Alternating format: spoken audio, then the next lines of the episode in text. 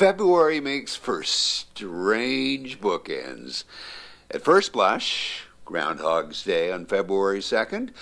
On the tail end, the annual disappearance of February 29th until next year's leap year. So, if that's your birth date, make sure you double up on the presents in 2020. As for those pesky groundhogs, well, you know the drill.